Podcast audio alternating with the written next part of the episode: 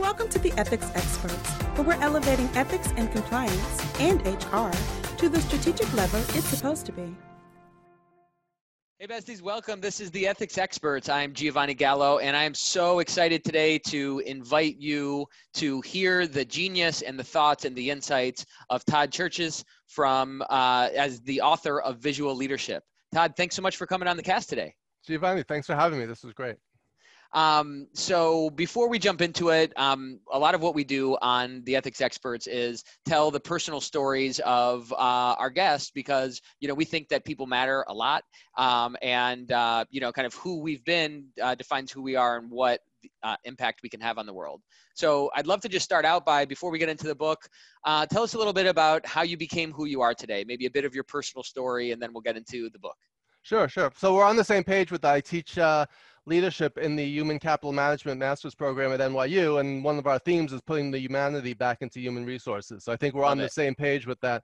It's all about the people, right? So, yep. Um, so my story, I could go back to the beginning. I grew up in Queens, New York, and um, and then Long Island. Went to school up in upstate New York, Albany got my degree in, uh, in English literature. So a lot of people think I'm a business major because I do management leadership consulting, but I actually majored in English literature with a concentration in Shakespeare and poetry. So cool. um, my, my, father, I remember him saying to me, what are you going to do, be a poet and just sit around rhyming all day? It's like, how are you going to make a living doing that? So what's interesting is I've woven a lot of my background in literature into the work that I do. So we could talk more about that later. So, but my yeah. dream, I talk, I just did my first TEDx talk last year. And in the TEDx talk, I talk about how my dream as a kid was to work in the TV industry. But actually, my first dream was to be Superman, and my backup plan was to be Batman. So those were my two career aspirations. Okay. Um, and but my fallback is I finally get a real job was to work in the entertainment industry in some capacity. So um, I was always a behind the scenes, back of the room kind of guy. So even though I talk loud and fast because I'm from New York, I am an extreme bookworm, introvert, and uh,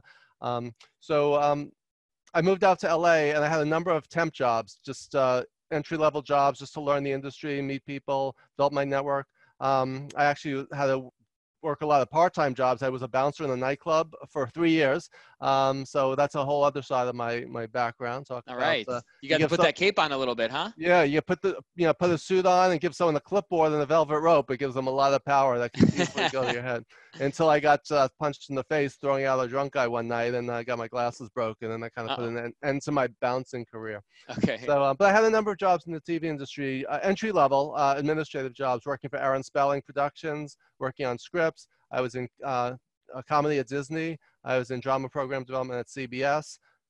One of the common themes was, and I talk about this in my book, is having one horrible boss after another. So uh, a few, a few good ones, one or two very good ones, um, but mostly horrible. I mean, bad to horrible, and that's kind of shaped. Uh, so my personal mission as a leadership consultant and why I do what I do is to help make the world a better place, one leader at a time. So that's why I do what I do, and it's grounded in both partially the Superman thing, right? Coming to the rescue of people and helping the uh, more vulnerable, but also just trying to, if I can help people be better managers and better leaders, they're going to be, you know, treat people people better, and that that'll filter down. So, um, so I worked awesome. in the theme, I worked in the theme park business as a project manager. I managed a theme park project in China, which I talk about in my TEDx talk.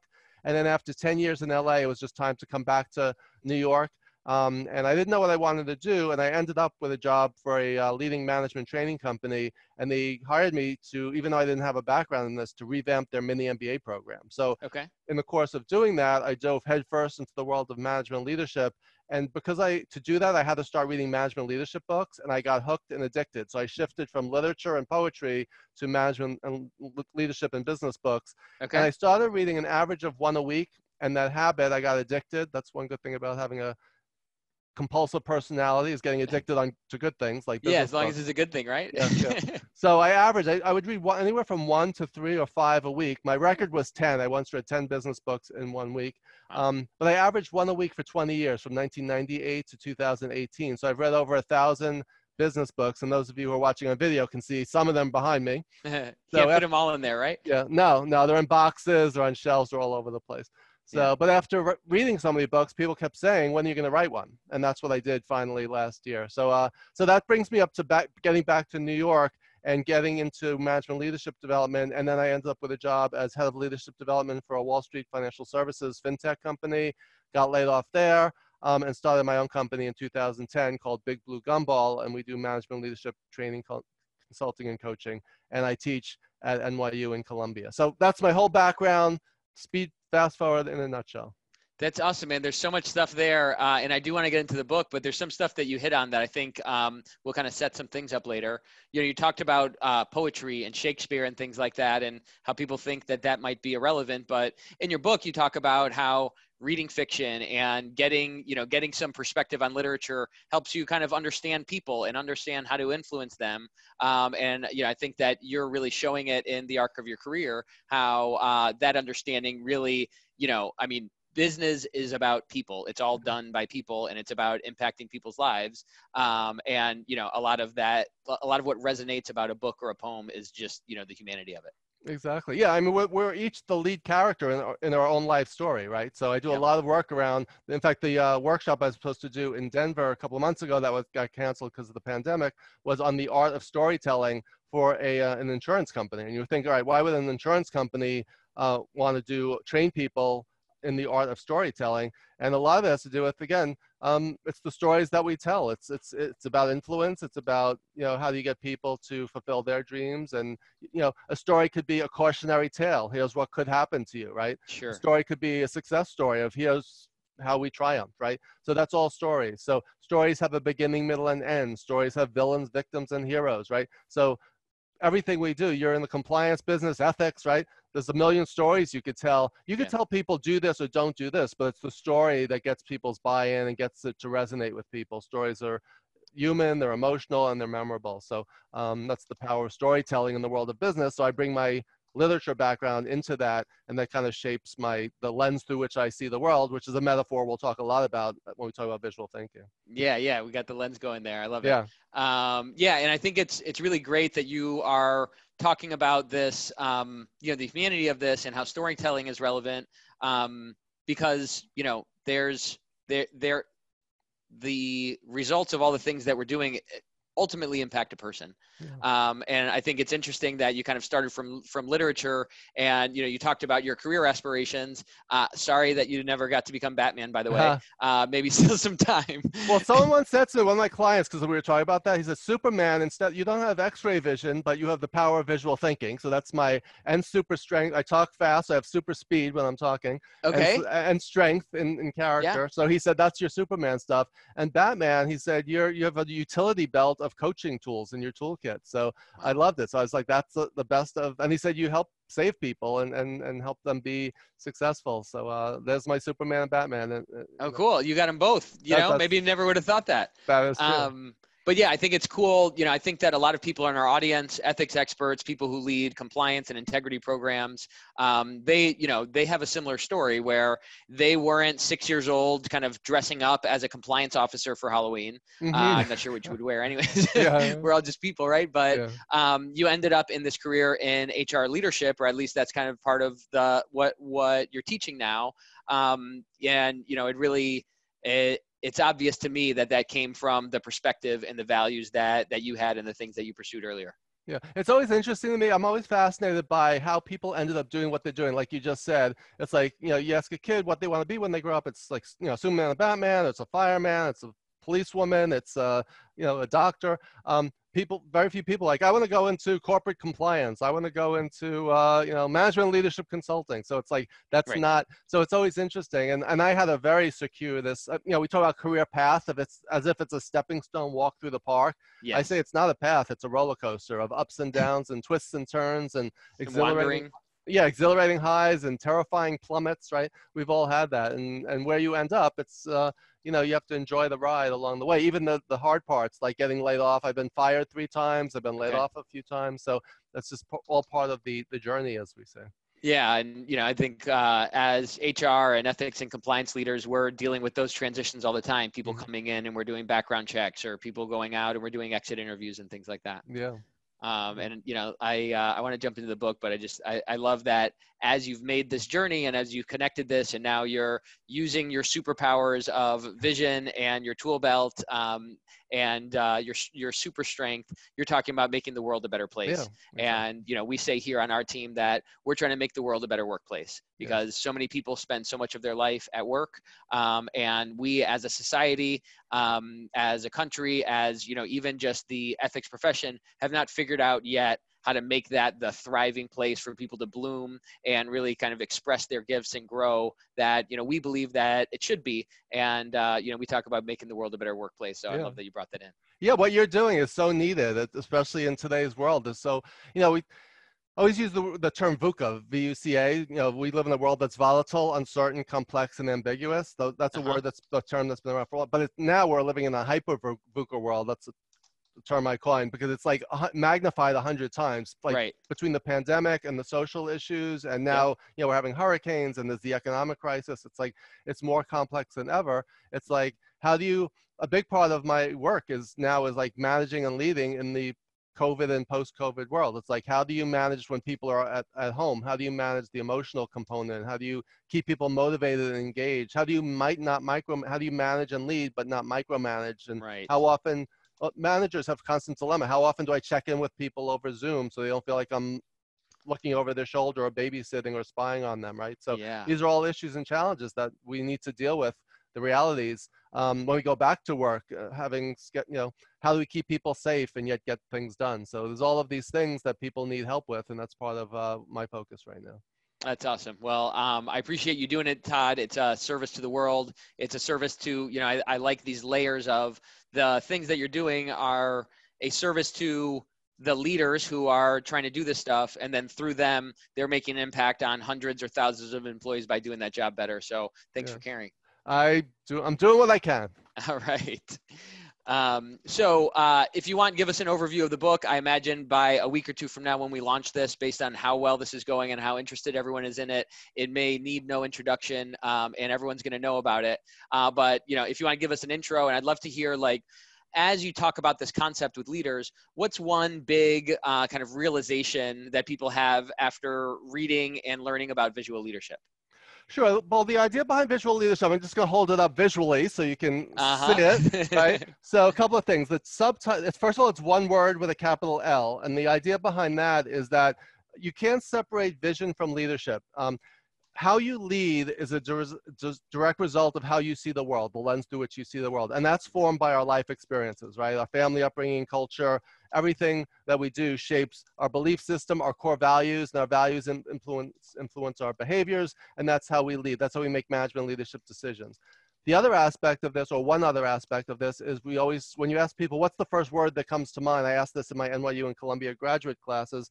Um, what word comes to mind when you hear the word leader, leadership, or leading? And the word vision tends to be, if not the first, in the top three. So, what does it mean to have a leadership vision? What does it mean to be, when you call someone a visionary leader, like uh, a Bill Gates or or a Elon Musk or a Steve Jobs, right? Or Martin Luther King Jr. What does it mean? It's about having a picture in your mind's eye, and mind's eye was coined by Shakespeare in Hamlet when he saw okay. the ghost of his father, right? So going back to my literature roots. Uh huh. Right? It all ties together. Yeah, it really does. So it's like as a leader, you have a picture, a vision of a future that is different from and better than the current reality. So it's about how do you formulate that vision, but also not just that, but how you communicate that vision in a compelling and engaging and inspiring way so that you can create followership and turn that vision into reality, right? So there's wow. two components. So you can have an idea, but without realizing that idea in the real world, it just is, a, is an idea, right? So that's mm-hmm. a big part of it.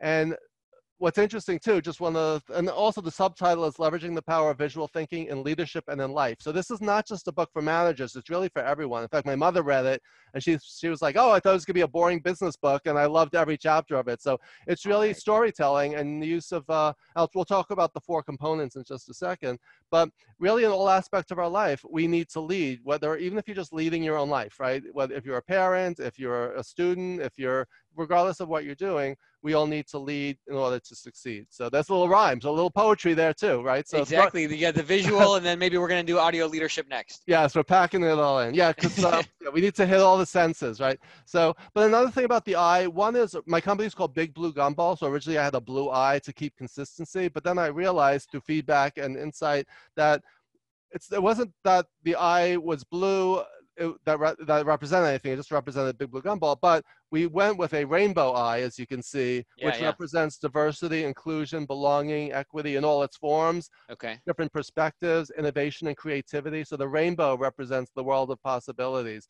So, two things.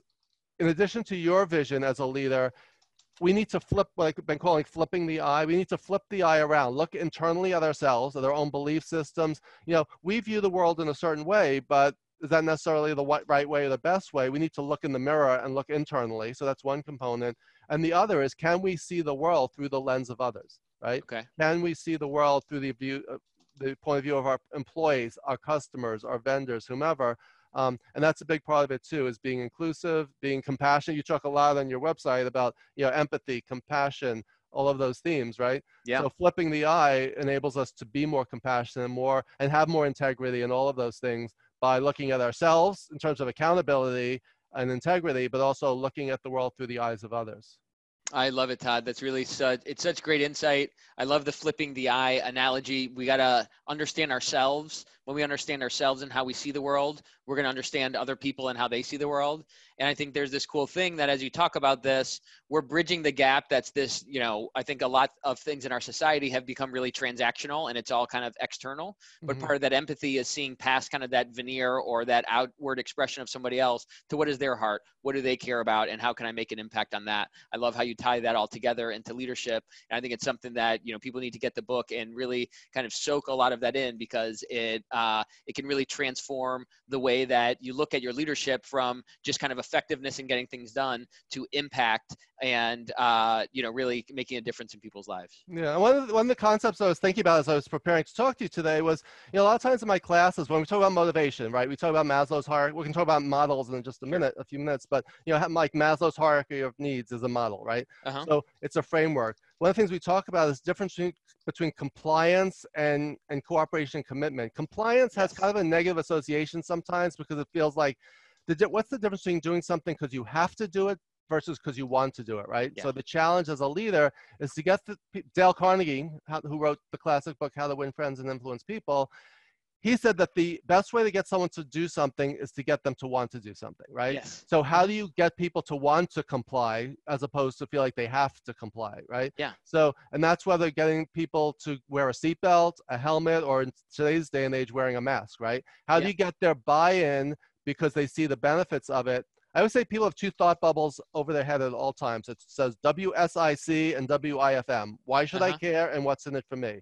If they don't care and they don't see the benefit, they're not going to listen. And that's whether you're talking to one person, a group of people listening to this podcast, or an audience of 100,000, right? So that's Yeah. one of our challenges is how do you get people to comply because it's the right thing to do? And Peter Drucker said, management is doing things right, leadership is doing the right thing. So it's like, how mm-hmm. do we get people to do the right thing for the right reasons because they see it? And as a leader, that's one of your key jobs is influence and persuasion, but not manipulation, but motivation. How do you motivate people to comply? And I'm sure you could speak forever about that, but that's those are some of the thoughts I was going through in my mind as I was thinking about what you guys do so well. Yeah, I appreciate um, I appreciate you tying that together. And you know, the Carnegie quote is great. Obviously, that book has uh, stood the test of time because, again, like it's about people. It's not about Yes. a time or a zeitgeist, but it's about humanity. Um, and I'm sure you're familiar. I, I don't I don't see it on your shelf, Ah. but I'm, I imagine you've heard of Simon Sinek Sure. and uh, in his why. TED Talk. Yeah. Uh, what's that?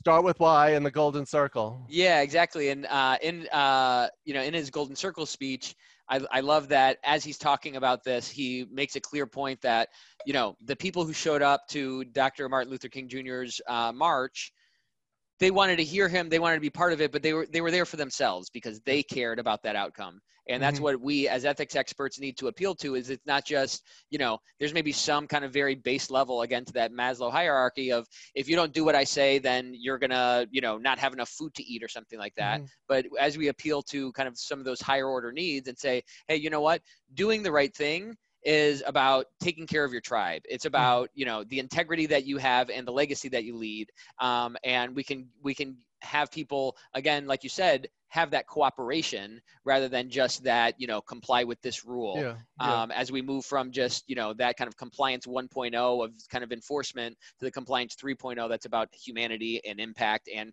really being effective in making people's lives better Exactly. You can get people to do something based on force or coer- coercion or deception or trickery, but one, it's not the right thing to do. Two, Right. it's not sustainable. People see Yes. through that. People aren't dumb. So that's the thing. Is like, how do you get them to buy in for the right reasons? And one of the things we, you know, we mentioned storytelling, but another thing that you just reminded me of the importance of story listening as a Ah. leader, right? So it's not just telling your story, but it's listening to other people's stories. And that's how, like, how do you, Stephen Covey in the Seven Habits taught one of his principles is, is create a win-win situation, right? Yep. How do you get a win-win unless you know what it takes will take for the other person to feel like they've won, right? And we get that through listening. And his principle number five is seek first to understand and then to be understood, right? yeah So how do you understand? Through listening, right? So we need to ask, we need to listen. You know, the whole two ears and one mouth thing. We need to, you know, listen twice as much as we speak. But that's the thing as a leader. It's important to listen to what people are saying. A lot of times leaders can be so detached or so focused on the big picture or in an ivory tower, sitting in their corner office, even if that office is in their own palatial home, right? Right. Not necessarily in an office building these days. All right. But we need to listen. The word on the street. What are our customers saying? What are people? What are employees thinking and feeling? So uh, I think that's a big part of the story listening, which is something I've been talking a lot about recently.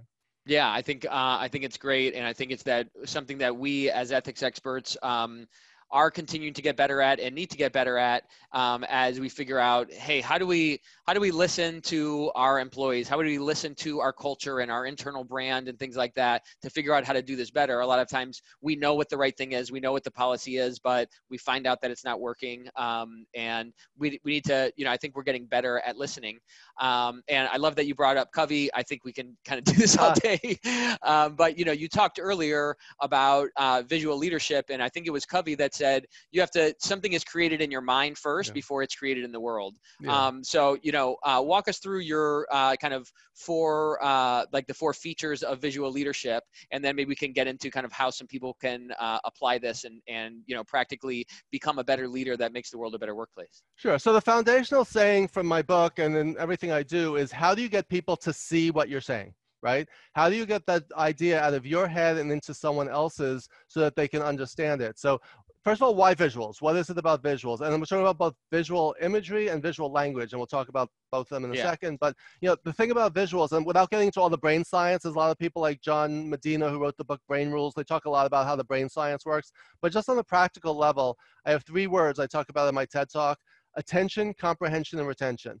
When you use visual imagery or visual language, first it captures people's attention. If I'm showing you something, you're looking at it, right? You're not looking at your phone, you're not looking elsewhere, you're not reading something. We're both, I'm showing something and you're looking. So you, I have your attention. Secondly, comprehension. If you're looking at something, you are going to understand it better because you're seeing it and it's now in your mind's eye.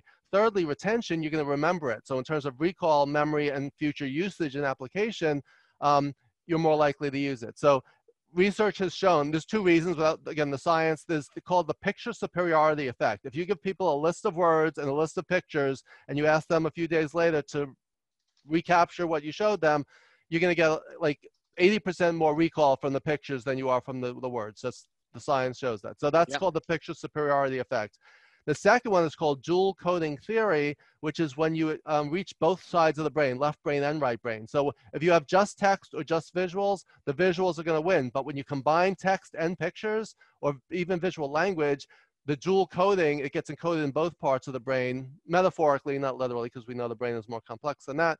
Sure. But you will remember it, you'll understand it, and you'll remember it. So if I if you're coming to New York and you say, "Oh, how do I get to your apartment on the Upper East Side?" and I say, "Well, you get off at Grand Station, Station Central Station, and you make a left, you make a right," you're not going to remember. If I send you a map, you look at it, and you're like, "I got it." I pictured it. in fact, you could even probably throw the map away, and now you have that map in your mind's eye, and you could follow that mental map to get to my apartment.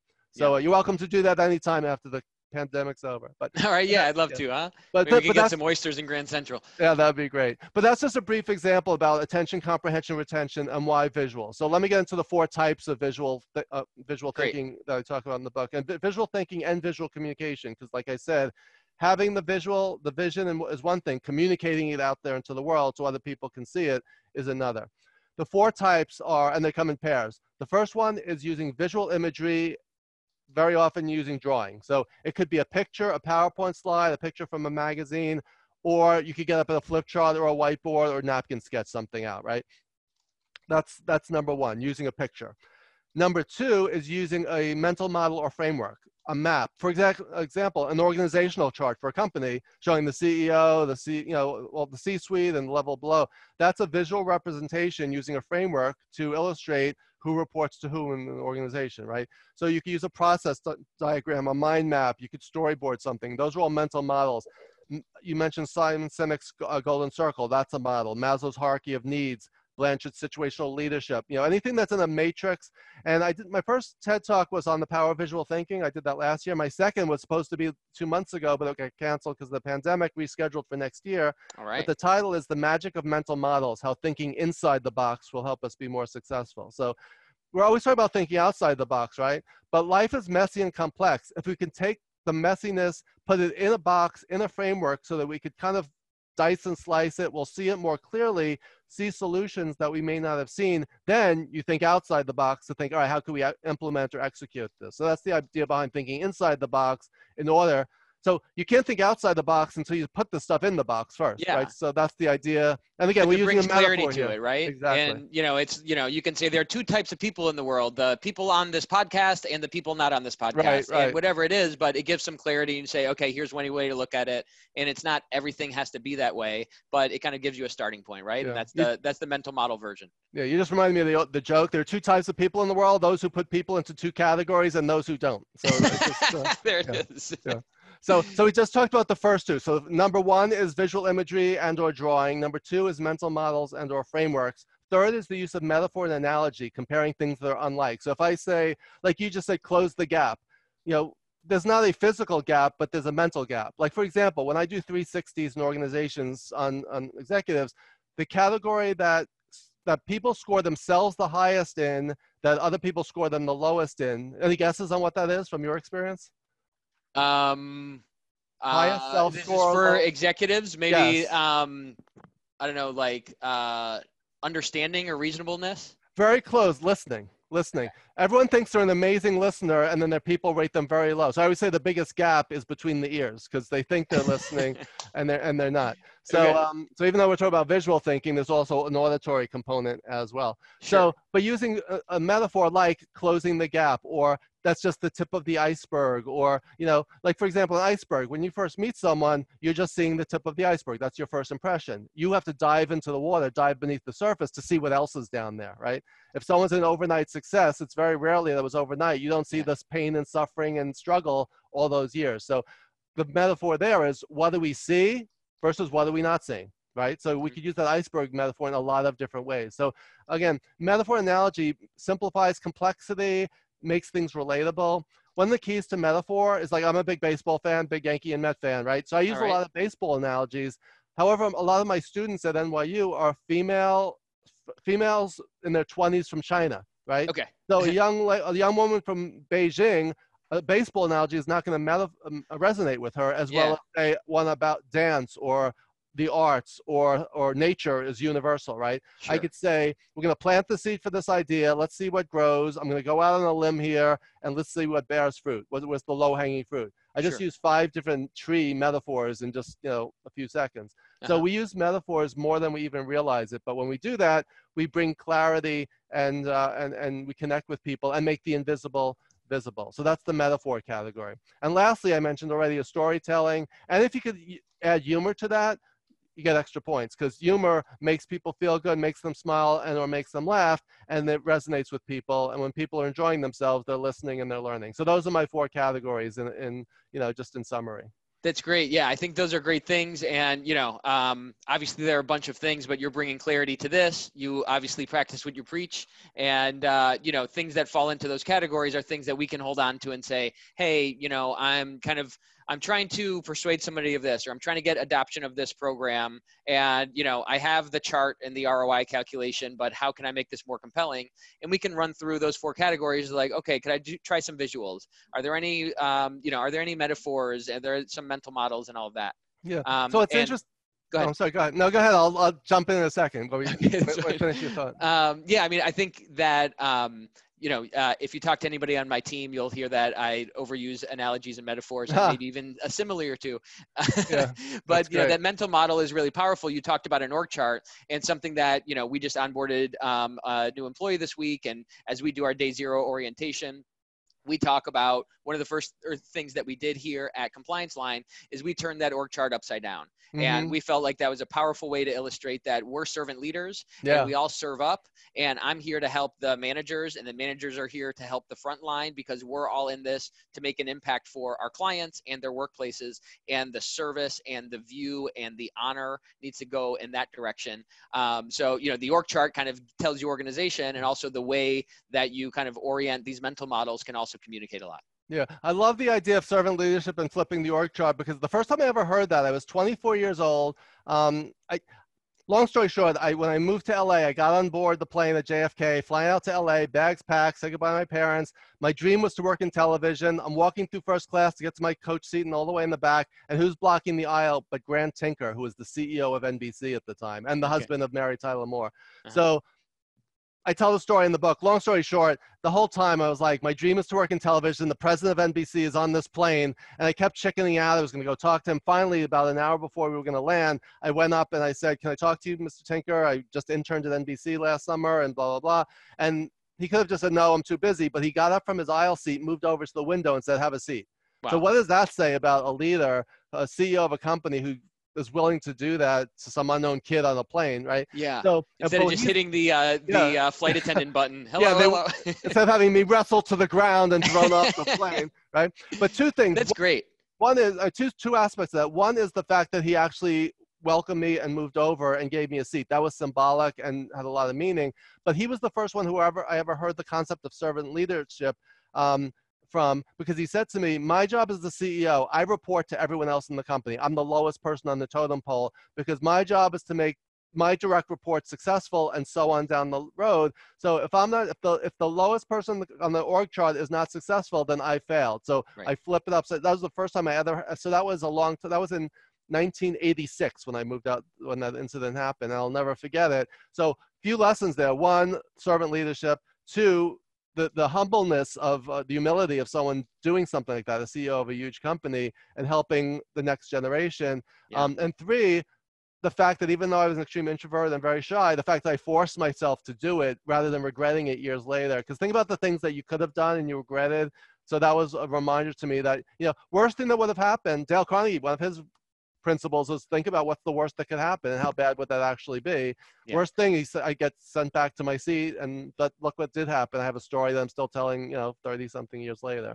Yeah, and you got that lesson and you got that view from him and what a great thing for you as you're kind of, you know, moving from humanities and literature into your career and your job and saying, yeah. "Hey, you know what? There can be humanity in this. There can be yeah. leaders who care and actually see this as an impact on people instead of just a, hey, some dollars and let me kind of climb, you know, claw my way to the top over other people." Yeah, yeah. in fact, even as you were talking, you know, the word onboarding is a metaphor, right? That's like we're getting on board a plane, getting on board uh-huh. a ship. You're get you're not really literally getting on board the company, but that's the word that we use, right? Because it's a metaphor of how do we get yeah. people on you know on on the company. Another word that comes to mind is I was just guest speaking at Fordham University in the real estate graduate program uh, a month ago, and I was we are talking about the in- integrity, right? You talk you you do a lot of work around integrity, and they framed it in two ways. One, as a real estate agent, you need to have integrity in terms of your character. What does that mean? And the word integrity, like the word integer, is about being whole, complete. Um, you know, fulfilling, um, consistent, solid, stable. But we also talk about a building needing to have integrity, right? Someone may say, "What is, does this integrity? Is there found? Is the foundation? Does the foundation have integrity?" So we talked about how the whole conversation about what here's the word integrity being used in the context of your integrity as a person and the integrity of a building. And by talk, having that conversation, it solidified both meanings in people's minds. So integrity is both a metaphor, but it also has meaning in terms of what does it mean to act with integrity as a real estate agent. So that was just one example that you know relates to what the business that you're in is. Yeah. A word like that could have multiple meanings, but it's the metaphor of the solid foundation as a person that will come through in your words and actions and behaviors and and how you treat people Yeah, that's a. I love how you bring that to life, Todd, because you know people throw that word around. A lot of people have it on their values on the wall, yeah. and if you don't use visual leadership to communicate this to people and say, "Hey, here's what integrity means in our industry as a real estate agent," or "Here's yeah. what integrity means at our company," then people just say, "Okay, you're telling me not to steal anything. Great, you know, something else that I can't do."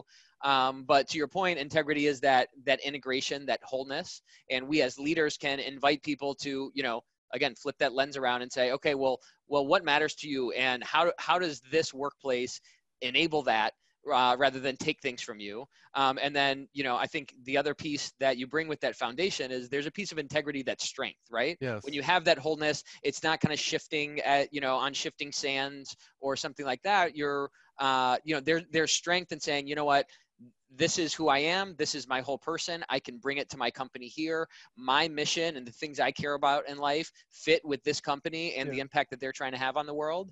And their strength in that, right? That oneness uh, creates strength. And it's not this thing of, oh, I'm going to get in trouble for something, but it's, hey, we're united and and we're all going in the same direction, and we can, you know, we can all be better when we're together. Yeah, it's all those, it's strength, it's consistency, it's authenticity, it's credibility, it's all of those things together. A big word that comes to mind that we often talk about in our classes is trust. We spend a lot of time just talking about what do we mean by trust? What does it mean to be trustworthy? How yep. do you know? You know, trust and truth have the same Latin root to them. Sure. That's another way my English literature background comes in. I am obsessed with uh, Latin, the uh, word origins. So yeah, you're a big, big etymologist, huh? Yeah, uh, uh, not to be confused with entomology, which is the study of bugs. um, but uh, study of word origins. So, you know, for example, um, you know, if you if you look up a word like integrity and you see, then you can have a conversation about it. Authenticity, um, you know, credibility has to do with you know trustworthiness. So fidelity, uh, fiduciary. Those all again, those all have to do with trust, truth, trustworthiness. Is your word is there consistency between what you say and what you do? What, what does it say as a leader when you say one thing and do another? Um, the other day here in New York, we went into a store, six police officers were getting food at a deli, four were not wearing masks, right? So how are they enfor- what are they modeling there? They're here they are enforcing and telling other people to wear a mask, and yet four out of the six in there weren't. So I said to the lead, the sergeant, he was wearing a white shirt, all the others were in blue shirts. I said, so I guess the mask policy doesn't apply to police officers? He's like, yeah i'm sorry i need to talk to them. So he like he knew right? Yeah. so it's like yes it's uncomfortable. Yes we don't want to do it but what do you what message are you send, sending if as a leader you are not modeling the behaviors you expect everyone else to comply with right? Yeah. so that regardless of the business that's you know that's a real visual example of you know how this plays out in real life yeah, and you know that that credibility and that trust, you know, it kind of comes, you know, uh, credibility I think is rooted in credo. Yes. Um, and you know, when you have a creed and you say, "Hey, these are the things that matter to me," then people see you treat the you know the wait staff that way and treat the boss that way and treat your kids that way. And they say okay i know who this person is. They have integrity. They they they abide by these things. That those things are true. And there's so much about this this human element of human resources or leadership or whatever you're doing that that authenticity that builds trust. And then and then we can get our work done together instead of looking over our shoulders and wondering hey uh, is this person going to be someone else when you know their mask isn't on? Yeah yeah. And another transition from that police story is if you th- think about hr policies right? The word policy is the same as police right? It's about administration okay. right? So a lot of hr people like oh i'm tired of being you know how many you know you go to a company party it's like oh stop watch what you're saying. Hr's in the room right? Okay right? We hate that feeling as hr professionals to, sure. to hear that. But if you're seen as the company police and, and the only time people ever hear from you as see you is you is when you're putting out a new policy right? Mm-hmm. that's how you're seen. So hr people say we want to be seen as strategic partners. We want to be seen as integral to the to the company. We want to see at the table that metaphor is always used right? Uh-huh. um, but how do you do that and change the perception of hr if you're just seen as the company police? So it's like yeah. really think about that um, when we're creating policies, are we listening to people and how they're going to feel about it, or we just come down with the new rules and say, here's what we're following starting next Monday, right? So exactly, these are all topics that, that very often come up in the conversation. Yeah, I love that you're so in tune with it, Todd. I mean, those are things that we're talking about. I think that's going to be the transition from what we call compliance 2.0 to 3.0. Yeah. 2.0 being just, hey, let's have a program in place. Let's have some ROI. Let's have, you know, let's police and have policies to, well, what's really effective? It's having HR and compliance and ethics as a strategic lever in the organization that says, hey, here's how we tie all of this together. Yeah. Here's how we get everyone on board for the mission and the vision that our leadership has and what the world needs from, you know, our team, our tribe, our company. Exactly. Um, so I'd love to talk about that a little bit more. I think um, there's a lot uh, about what you talk about here in visual leadership. Obviously, this can apply to an executive or a board member or the leader of a nonprofit. Um, but for ethics experts, um, I'd love to talk about some of the ways that your methods and the ways that you've seen to effectively communicate and you know kind of build you know cross-functional or cross-team integrity um, can help us to kind of get that seat at the table, right? So you said this thing that um, you know part of part of what you're doing is uh, we need to figure out how to get our ideas into their heads. And i imagine a lot of people in you know ethics and integrity departments and uh, compliance and hr they're thinking that all the time. Well you know this this other team doesn't get how important this is. Um, so i really love the line. What do you think that people don't get about that kind of exchange and that influence that visual leadership helps them solve? Is it about their intention their approach or you know what do you think they're missing that, that you can help us with? Yeah one of the exercises we do in my nyu class mid-semester is we as hr students we have them come up with what make a list on a flip chart or a whiteboard. What make a list of all the hr jargon acronyms terminology you could think of and they come up with like 100 different things right? Uh-huh. hris and you know ltms and you know whatever it is right? And then we say all right if you are in finance, technology, marketing, you know, go down the list of other functions in the companies, would they have any idea what you were talking about? Probably okay. not. So it's literally like you're speaking Chinese, someone else is speaking Spanish, someone else is speaking German, right? So like yeah. you're just not speaking the same language. Then we say, what are the ter- what's the terminology that marketing uses? What's the terminology that you know finance uses. And then we say how do we translate just like you would put something into google translate how do you trans- translate hr speak or compliance speak into the language of the business right? Okay. so here's an example. Let's say you were a selling new you're a management consultant and you're trying to sell to a doctor head of a doctor's office right? You might use terminology like we're going to come into your organization and we're going to diagnose the root cause of some of your issues to find out uh, we'll come up with a cure and prescribe some solutions so right yeah there, get a healthier culture right exactly right so you're using the the language of the medical profession so you're translating your speak into the doctor speak and then the, the other person's thinking oh they get me they know what I'm talking about. He speaks my language or she speaks my language. So just the words we use, the examples we use, the metaphors, the stories we tell, we need to start with with any communication, we need to start with who's our audience and what's our purpose, right? What are you trying? And I always go down the who, what, when, where, why, and how. Who are you talking to? What are you talking to them about? When and where are you talking to them? Why are you talking to them? And what are you trying to accomplish? That's the start with why, the Simon Sinek approach. Sure, sure. And that will all determine the how. So your how, your strategy, your approach will be determined on, but if you just wing it, you may or may not hit the target. It's like throwing darts at the dartboard. But if you think mm-hmm. strategically about who's my audience, and what's my purpose, and what's my desired outcome, what do I want them to think, know, feel, and ultimately do at the end of this conversation? If we do that, whether you're giving a TED talk, a speech on the stage, or having a one on one conversation, what do you want them to think, feel, know, and do? That will help you to construct your conversation. I talk about that with a few different uh, models and examples in my book. But that's the foundation of what we're talking about. Then people will say, oh, I see what you're saying, or you get me. Not only do I see what you're saying, but you see what I'm saying. You get yeah. me, right? Yeah. And I think that's what, what forms the, the commonality and the connection. Yeah, it really does. I mean, there's so much about that as, you know, as we might say as leaders, oh, you know, IT doesn't get me or, you know, this team, you know, is is not cooperating on this initiative that we have to roll out. Well, when they can see you know, if IT can say, you know what, compliance gets me, or when marketing can say, hey, you know what, HR kind of sees what I care about, and you know, we're we're kind of the same actually. Like they like we're speaking the same language, exactly. or you know, what is it like when someone quotes your favorite line from a movie? You're like, uh, oh, you too, yeah, yeah, yeah, yeah. I love that one too. Yeah, like um, we connected over all these books, right? Covey, Dale Carnegie. It's like right. we right, and even today, preparing for today, I know I'm talking to, you know, the ethics ex, ethics experts and compliance line. If I was talking to someone else, I'd be using completely different examples, completely different metaphors,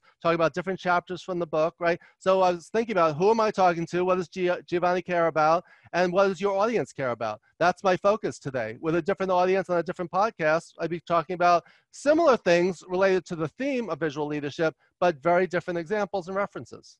Yeah, well, uh, you're clearly expert at it, and because uh, you know, I, I think you've you've been hitting all, all the right notes, and I'm I'm just so excited to keep digging the, into this with you. So I'd like to talk about you know this from a couple different angles.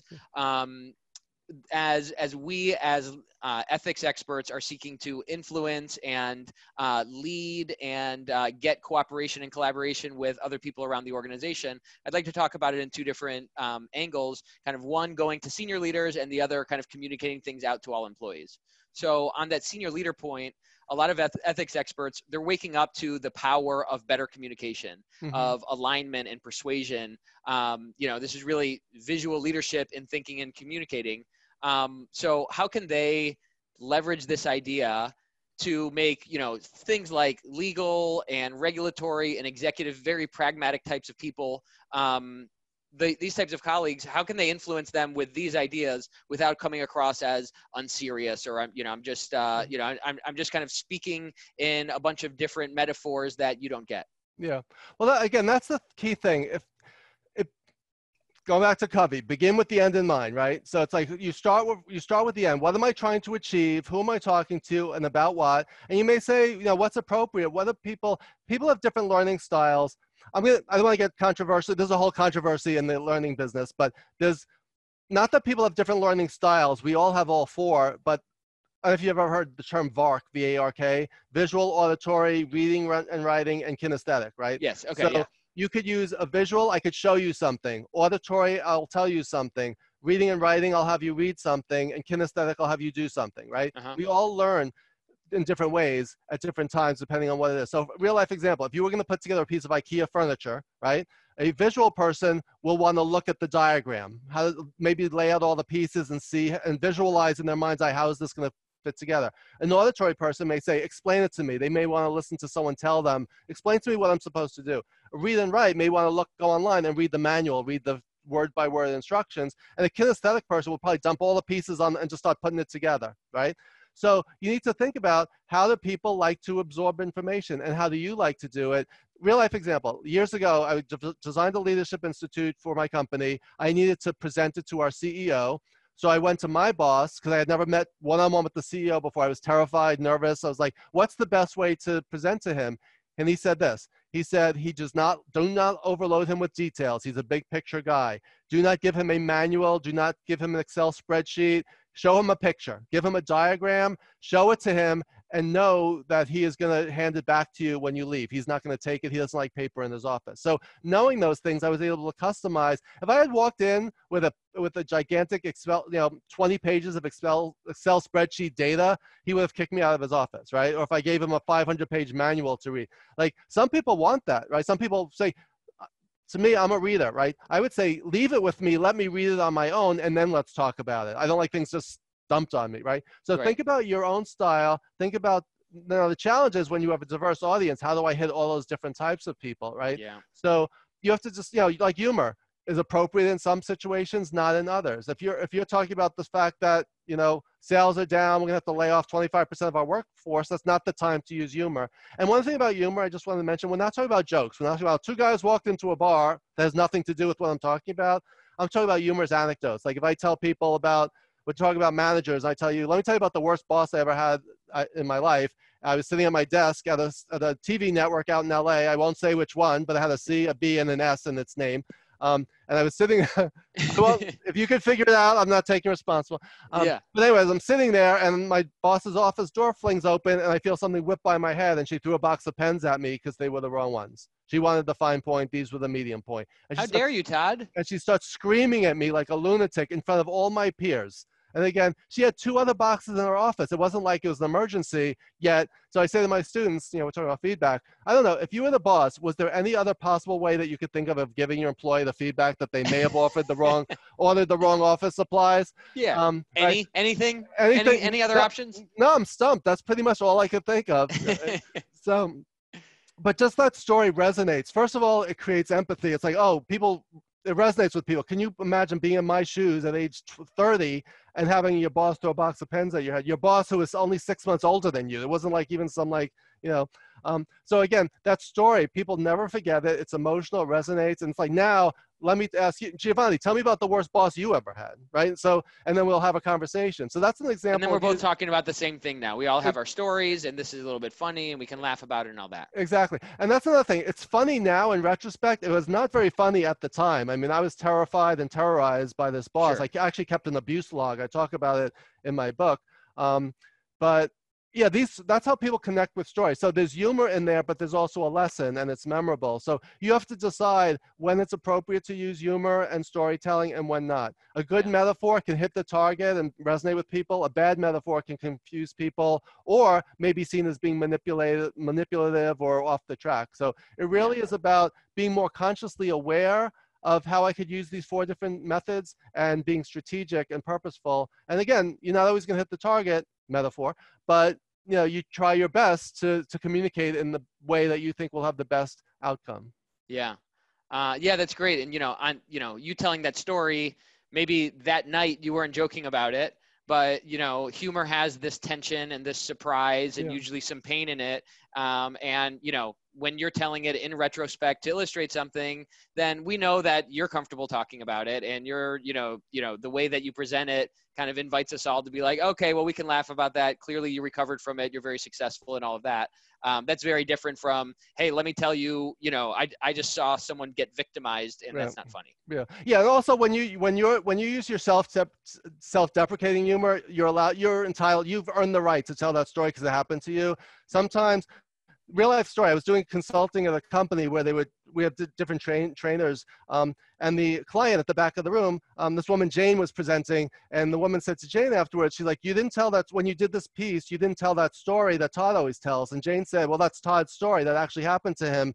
It wasn't that story; it was a different one. And the and the client said, "I know, but I really like that story. It's very effective. I'd like you to tell it." And Jane was put in an awkward position in terms of her credibility. Do I say this is my colleague's story? Do I tell it as if it happened to me? All of a sudden, she was put in a really awkward position where her credibility was on the line. Do I fulfill? So right there, what would you do in that situation? Here, a client is asking you, almost telling you that they want you to do something, but you feel it's not the right thing to do for your own personal reasons, right? What, how would you respond if you were Jane? What, what would you say?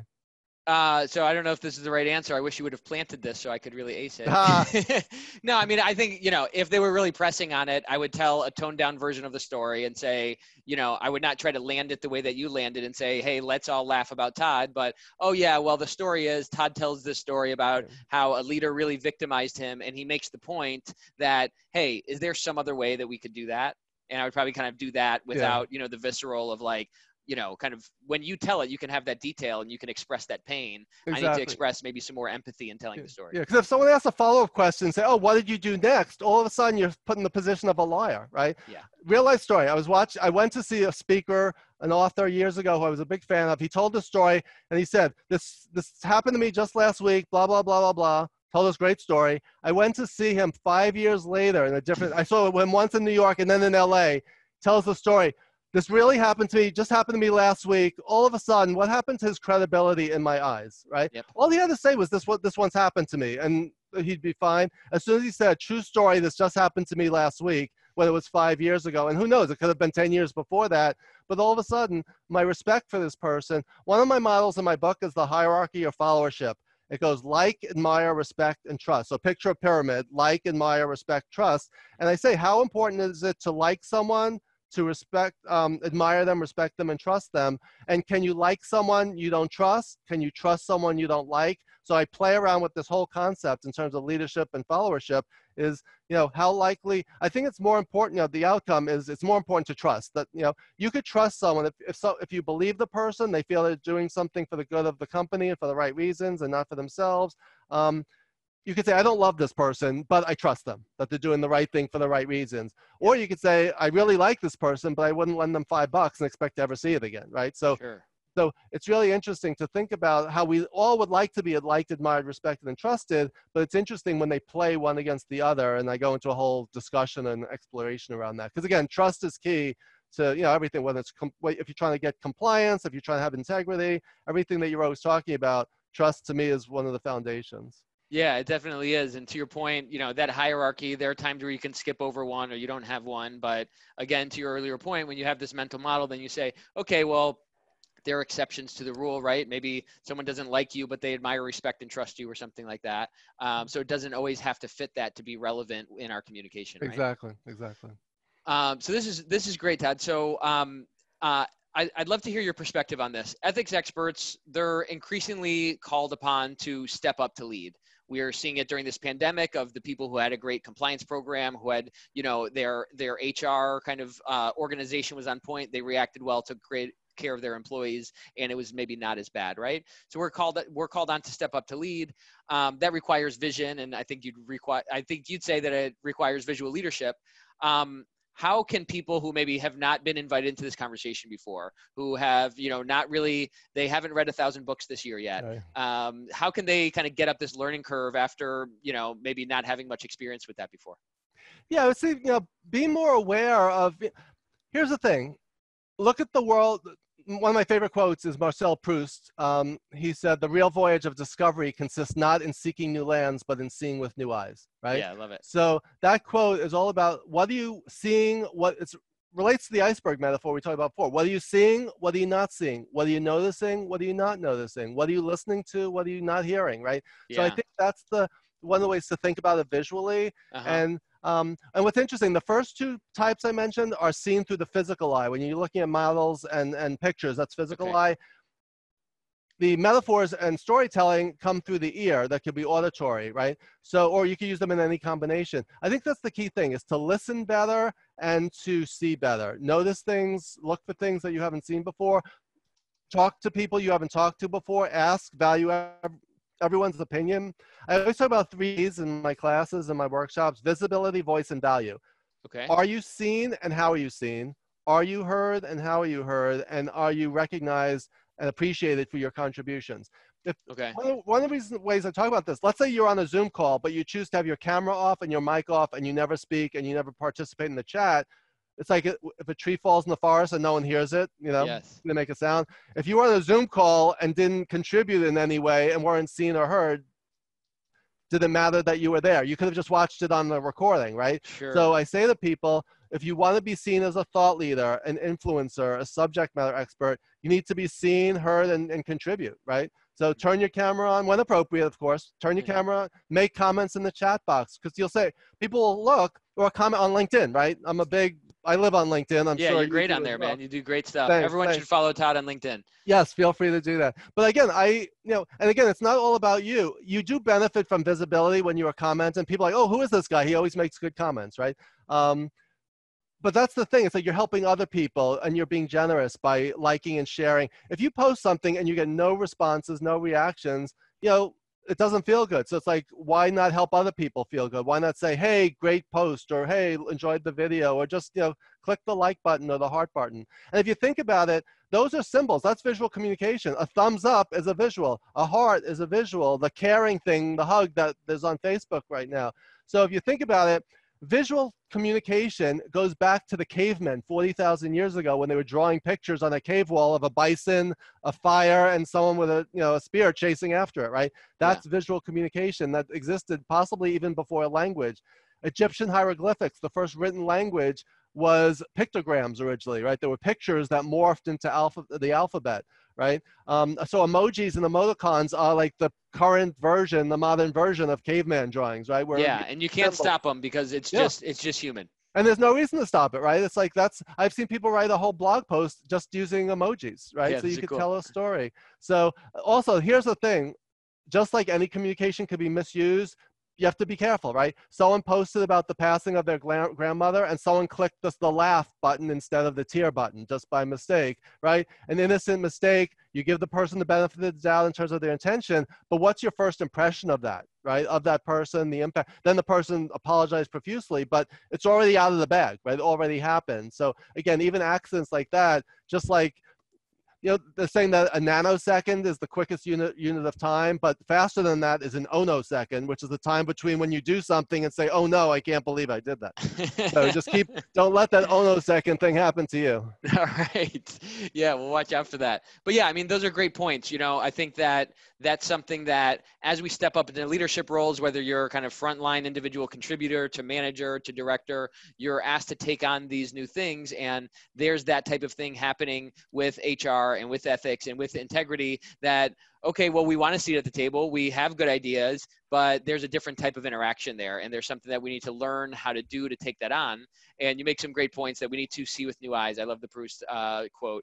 And i love uh, you know how you talk about you know are you seen you know are, are you heard uh, you know are you re- respected and recognized for your impact? Those are all things that maybe you know when you were just kind of at your desk and just had to get the task done uh, those weren't really demanded of you not they weren't as important to success but in this new role that we're going to step up to and level into in compliance 3.0 uh, that's going to be required of us and we start we got to start getting some agency and some practice with that. Yeah yeah. Here's a real life example of that from my own career. Years ago i was hired as the coo of a you know, vice president of operations for a small executive search firm. The ceo wanted to be more strategic and and not get involved in the day to day yet she was another lunatic boss anyway. Once I keep going back to pens. Uh, someone asked me to order these markers or pens. I did. They were like I don't know eight dollars, and my boss ripped me apart because I didn't have her authorization. I was like, you hired me as the vice president of operations at a six-figure salary, and yet I'm not authorized to say yes to a box of magic markers. And um, you're the one who doesn't want to get involved in day-to-day yeah, operations.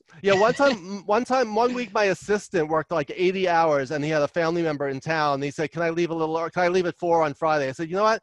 Come, leave at noon. You know, take, you know, just get every as long as everything's done. Leave at noon. Spend the time with your family. You put in a lot of hours. Again, my boss ripped me apart for not asking her if that was okay. So again, that's about empowerment, accountability. Um, but um, there's a reason I mentioned that story, and it was uh, wait. Okay, what, what was the last question you just asked me? Because it was related. Uh, it was just that. about we got to step up and we got to learn how to be this new role that we weren't before.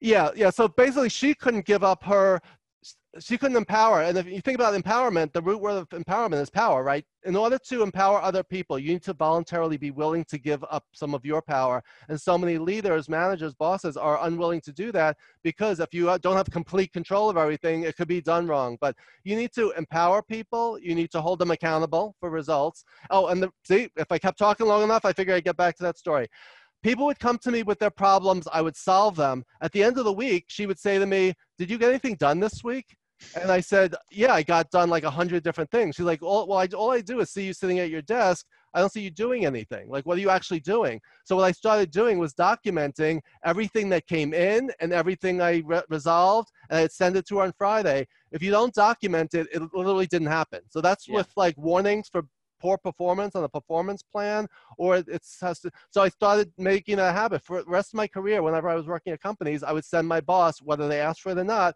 whether they read it or not, a weekly status report of here's what I plan to do, here's what I got done, here's what I'm doing next week, and at least they can. They'll. I never want anyone to say to me again, I don't know what you do around here, because yeah. I was so insulting. Because I thought I was making her life easier by not even getting her involved in these things. Yeah, you're practically doing her job. Yeah. So I learned the hard way because I um.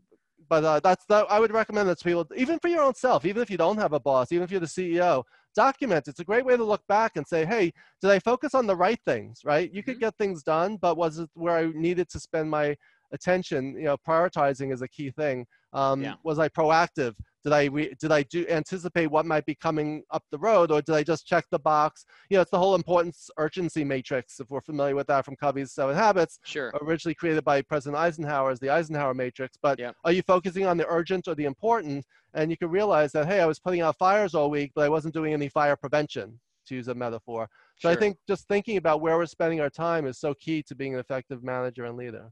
Yeah, it really is, and you know, I uh, I see a lot of people um, on Twitter and LinkedIn in the HR space talking about how terrible micromanagers are, and you know, it's one thing to say, you know, this thing should be different. It's another thing to say, okay, well, I'm going to help change that from the position that I'm in, right? It's great to say as an HR or ethics leader, I want to be invited to that table. It's another thing to say, I'm going to figure out what I can do to influence and communicate, you know, and you were making the case and you were communicating all that time when you said, here's what I did. So then, you know, at, at some point, hopefully, if someone like has ears and eyes and a brain, they're going to say, okay, well, Todd's doing tons of stuff. I don't even have mm. to read that thing because right. he's doing it. I'll go look somewhere else for a problem. Or they um, could say, I, why'd you spend all this time on this when what I really needed to do was this? And one of the things. I talk about in my book is that people are not mind readers, right? If you say you should have done that or why didn't you just do that, you know, again, people don't know. So it's like your boss is to communicate. Um, one of the stories I tell in my book called Ice, Rice, or Mice, has this ever happened to you? I was in a restaurant. I said, Can I have some more ice for my Diet Coke? They brought me a bowl of white rice. Right? I said ice, they heard rice. So I say, whose fault was that, mine or the waiters? And it really was my fault, right? The burden of communication. I, now, if I had said, you know, can I have some more ice and pointed to my glass, they would have known because you're using a visual and, a, and body language to express, right?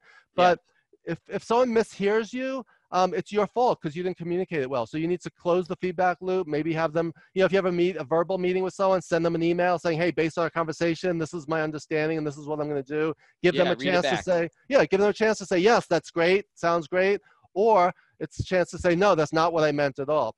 Who's doing what by when is one of my catchphrases always at the end of every conversation, if you say who's doing what by when, if I go shopping with my wife at the supermarket, who's doing what by when? Who is me or you? Is doing what? Getting the milk, getting the bread, getting the cold cuts. And by when, I'll meet you at the cash register in 20 minutes. Everything's synchronized. But if you just split up in the supermarket and you don't know yeah. who's doing what, what's the you odds? both show up with milk? Yeah, you, or, or, you never find, see each other again. If you're in one of those big, gigantic, uh, you know, New York, we have those little t- tiny bodegas. We could find yeah. each other in a minute. But if you're in the gigantic, yeah, you go to stop, Italy, you'll never find each other. No, no. If you're in, yeah, if you're in Connecticut in the in the Stop and Shop or whatever, or, or worse, in like a, you know, a Target or a uh, you know, uh, Costco, you're never going to find, you'll see each other maybe at closing time if you're lucky. So, but, they kick you, you out of there. But, but at the end of every conversation, every meeting, if you have who's doing what by when, you will eliminate so much mis, you know, misunderstanding, confusion. You'll be in alignment. So there's all those little tips like that that are just personal productivity. But as a manager, if you drive that in your organization and model it, that's the important thing. If you tell people to do it, but you don't do it yourself, it's just not going to get done. So as a, as a leader, you really need to think, put, look at yourself again, flip the eye, look at yourself in the mirror and saying, am I doing, am I modeling what I'm, I'm asking other people to do? Yeah, that's a great challenge to us. And, you know, I think that takes on a very different tone. It, it would be one thing if your boss told you, I want to see everything that you spend more than a minute on this week. Mm-hmm. It's a very different thing for you to be proactive and say, hey, well, here's what I've been working on. I'd love your feedback, or I just want you to know what I'm doing, or, you know, I just, uh, you know, I want to help you through this. It opens up a different conversation. And I think there's a parallel for us as HR and integrity leaders to say, hey, uh, executive, hey, board, you know, I know you asked for these stats and the ROI and this thing. Here's some other stuff stuff that we're doing. Yeah. And here, I just want you to know kind of you're going to see these results show up some other places. I want you to know that, you know, we kind of, we beat our goals on our strategy for this year and stuff like that. It starts to feel a lot different than just kind of scrambling to, uh, you know, report some stats that are demanded of you. Um, and I think that that's how we kind of get that seat at the table. And that's one way with, that we can use the things that you've shared with us today um, to really uh, make a better impact on the world by first making a better impact on you know the executive leaders and our organization. Yeah i mean you, you mentioned the word proactive. Uh, st- it's so important. Stephen covey's habit number one of seven habits is be proactive right? So it's two simple words but so powerful. What does it mean to be proactive instead of uh, reactive? I created a model called the five levels of proactivity that's in my book. You could be inactive meaning you don't do anything, hope it goes away by itself, which it usually doesn't. You can be reactive, which is fine. Something happens, you respond, which is fine. Active is you're, is you're responding in real time. So reactive is very often a time lag, like I'll get back to you uh-huh. in a uh-huh. few days. Active is like it happens, you respond. It happens, you respond. Proactive is you're a step ahead. You're anticipating, you're thinking a step ahead. So if something happens, you're ready to to um, in fact you think a step ahead like if i say oh giovanni i sent you you know like you send me the list of some of the things we'll talk about today that was proactive because then i was able to say it instead of being being you know, a surprise being thrown at me, I got you, you took that action without my thinking about it. Say, what might Todd need? What might he be thinking? What will help set him up for success? My yeah. boss, Jeff Schwartzman, from my previous job, my colleague, I teach with him at NYU. One of his things he always says is, as a leader, you have your number one job is to set your people up for success, whatever that yeah. takes. And I coined the two the words R and R, not um, rest and relaxation, but resources and roadblocks. Your job is to give people the resources they need, whether it's uh-huh. human resources, time, financial, technology, and roadblocks. What can you do as a manager slash leader to remove the obstacles and barriers that stand in the way of your people? If you could do yeah. that, if you don't do that, if you don't give people what they need and use your power and influence and your role and position to clear the way for people, that's like you know, on the football field. If the if you're you know expecting a quarterback or a running backs to run if no one's blocking for you, right? So your job is sometimes as a manager is to block, is to clear a path so that the person you hand the ball to can run through it. If you don't give them the ball and you don't clear the path, you're not getting anywhere, right? So right. using that football metaphor, which again I wouldn't use with people, and I just did a podcast with a guy in, in London last week. We were talking more about soccer slash football, European yeah. football, then if you're the striker, you got to draw exactly. some people away to open up the path and then yeah. pass it to someone else so they can take a shot and goal. Right? Yeah, using a using a cricket or rugby analogy is not going to fly. So uh, again, you need to speak. He tried to use, to his credit, he tried to use some baseball metaphors to make that. Okay. So we found some commonalities between cricket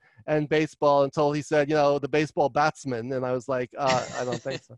But again, but if you again if you speak the language of your audience of your listener of your the person you're talking to you again you bond you, you you say this person gets me. We're speaking the same language. Or there's nothing wrong with saying that's kind of like this. Then it's a metaphor. So if i'm talking baseball he's talking critic cricket and we say oh that's kind of like this. I once taught a workshop called management by baseball where we talked about what from baseball can we apply to business and what lessons from business can we apply to baseball.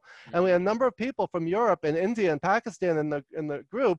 And i said well you know they said, you know, I want to understand baseball because it's so it's referenced all the time. We use baseball analogies. He's like, I just want to learn to understand. So that because they were not baseball fans necessarily, but they they enjoyed. Um, there's an author, a French author, years ago who said to really understand America, you need to understand baseball. So he sure. wrote that like back in the, like the 1940s or 50s.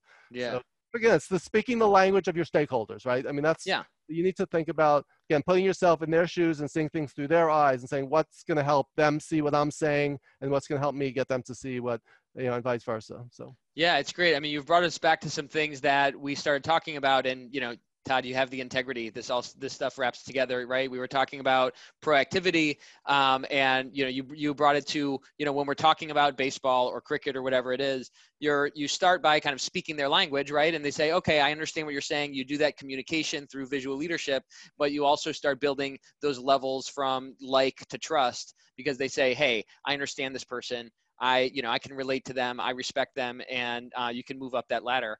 Um, and you know, you you also you also touched on the uh, the servant leadership that we kind of opened with uh, about how what we the our number one uh, charge or the number one responsibility that we have as leaders. Um, and you know, this also applies if you want to be the leader. You want to be the respected HR leader that the organization looks to to get answers and things like that. Is to set your people up for success. And you can be, you know, you can be setting your executive team and your board up for success, or your kind of cross-functional leader of IT, um, or obviously, you know, your your team or your employees. But if we want to lead, we can lead and influence in all directions. Um, and you've given, given us some great, uh, you know, frameworks and mental models, um, and again, kind of continuing to put into practice the things that you teach everyone. Um, I think it's really been great, and um, you know, I just I, I I'd like to you know kind of as we head toward wrapping up, um, just touch on this thing that um, you know as you talk about visual leadership, it's hard to not talk about vision, right? We're talking about eyes and we're talking about leadership and we're talking about the vision that a leader has. And you say that vision is seeing the path to a better future um, and seeing that how how we can make the world a better place and the future is going to be better than, than how it is today and you've given us so many ways for how we can you know have an impact across these different organizations these, these different kind of departments in our organization. And we can show that the cultural and the stability benefits that the integrity that we as ethics experts bring can really bring our company into a brighter future that's better than where it is today. And I just really want to thank you, Todd. You know, we can uh, we can wrap up with anything else that you want, um, but I, I just really appreciate the way that you've brought your thoughts and your insight and all of your experience in a way that's communicated very clearly. I think very easy for us to remember and retain um, and take action on, um, so that we as ethics experts can start changing the conversation through visual leadership. Thank you. Thank you, Giovanni. It was great. It was really, you know, we this is our first conversation and we had so much in common and yeah it's almost like a venn diagram right you're in the, in the you're working in one world i'm working in another yeah. and yet those that intersection of where both meet there are so many commonalities so that's what i would say is like again using that visual model is try to find the commonalities the connection with the other person you don't have to agree on everything you don't have to do everything the same but sure. find those points of connections and say all right how can we work together ethically to um, for the greater good and to achieve results. So that we're again so we could both win so we could both be successful. And again the, the idea of as a leader your job is not for you to be the star but to set your people up for success is one of the most important things to keep in mind. And it's very easy to lose sight of that but always be thinking about you know am i helping am i doing what i can to uh to set my people up for success? Am i seeing things through their view?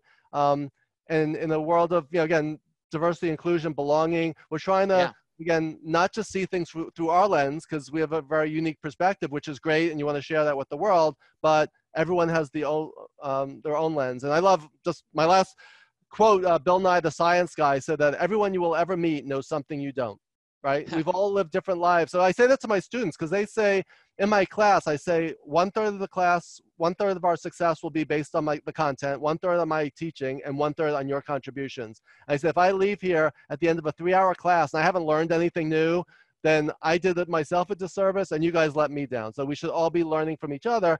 And a 25 year old student from Beijing may say, what do I have to teach my professor?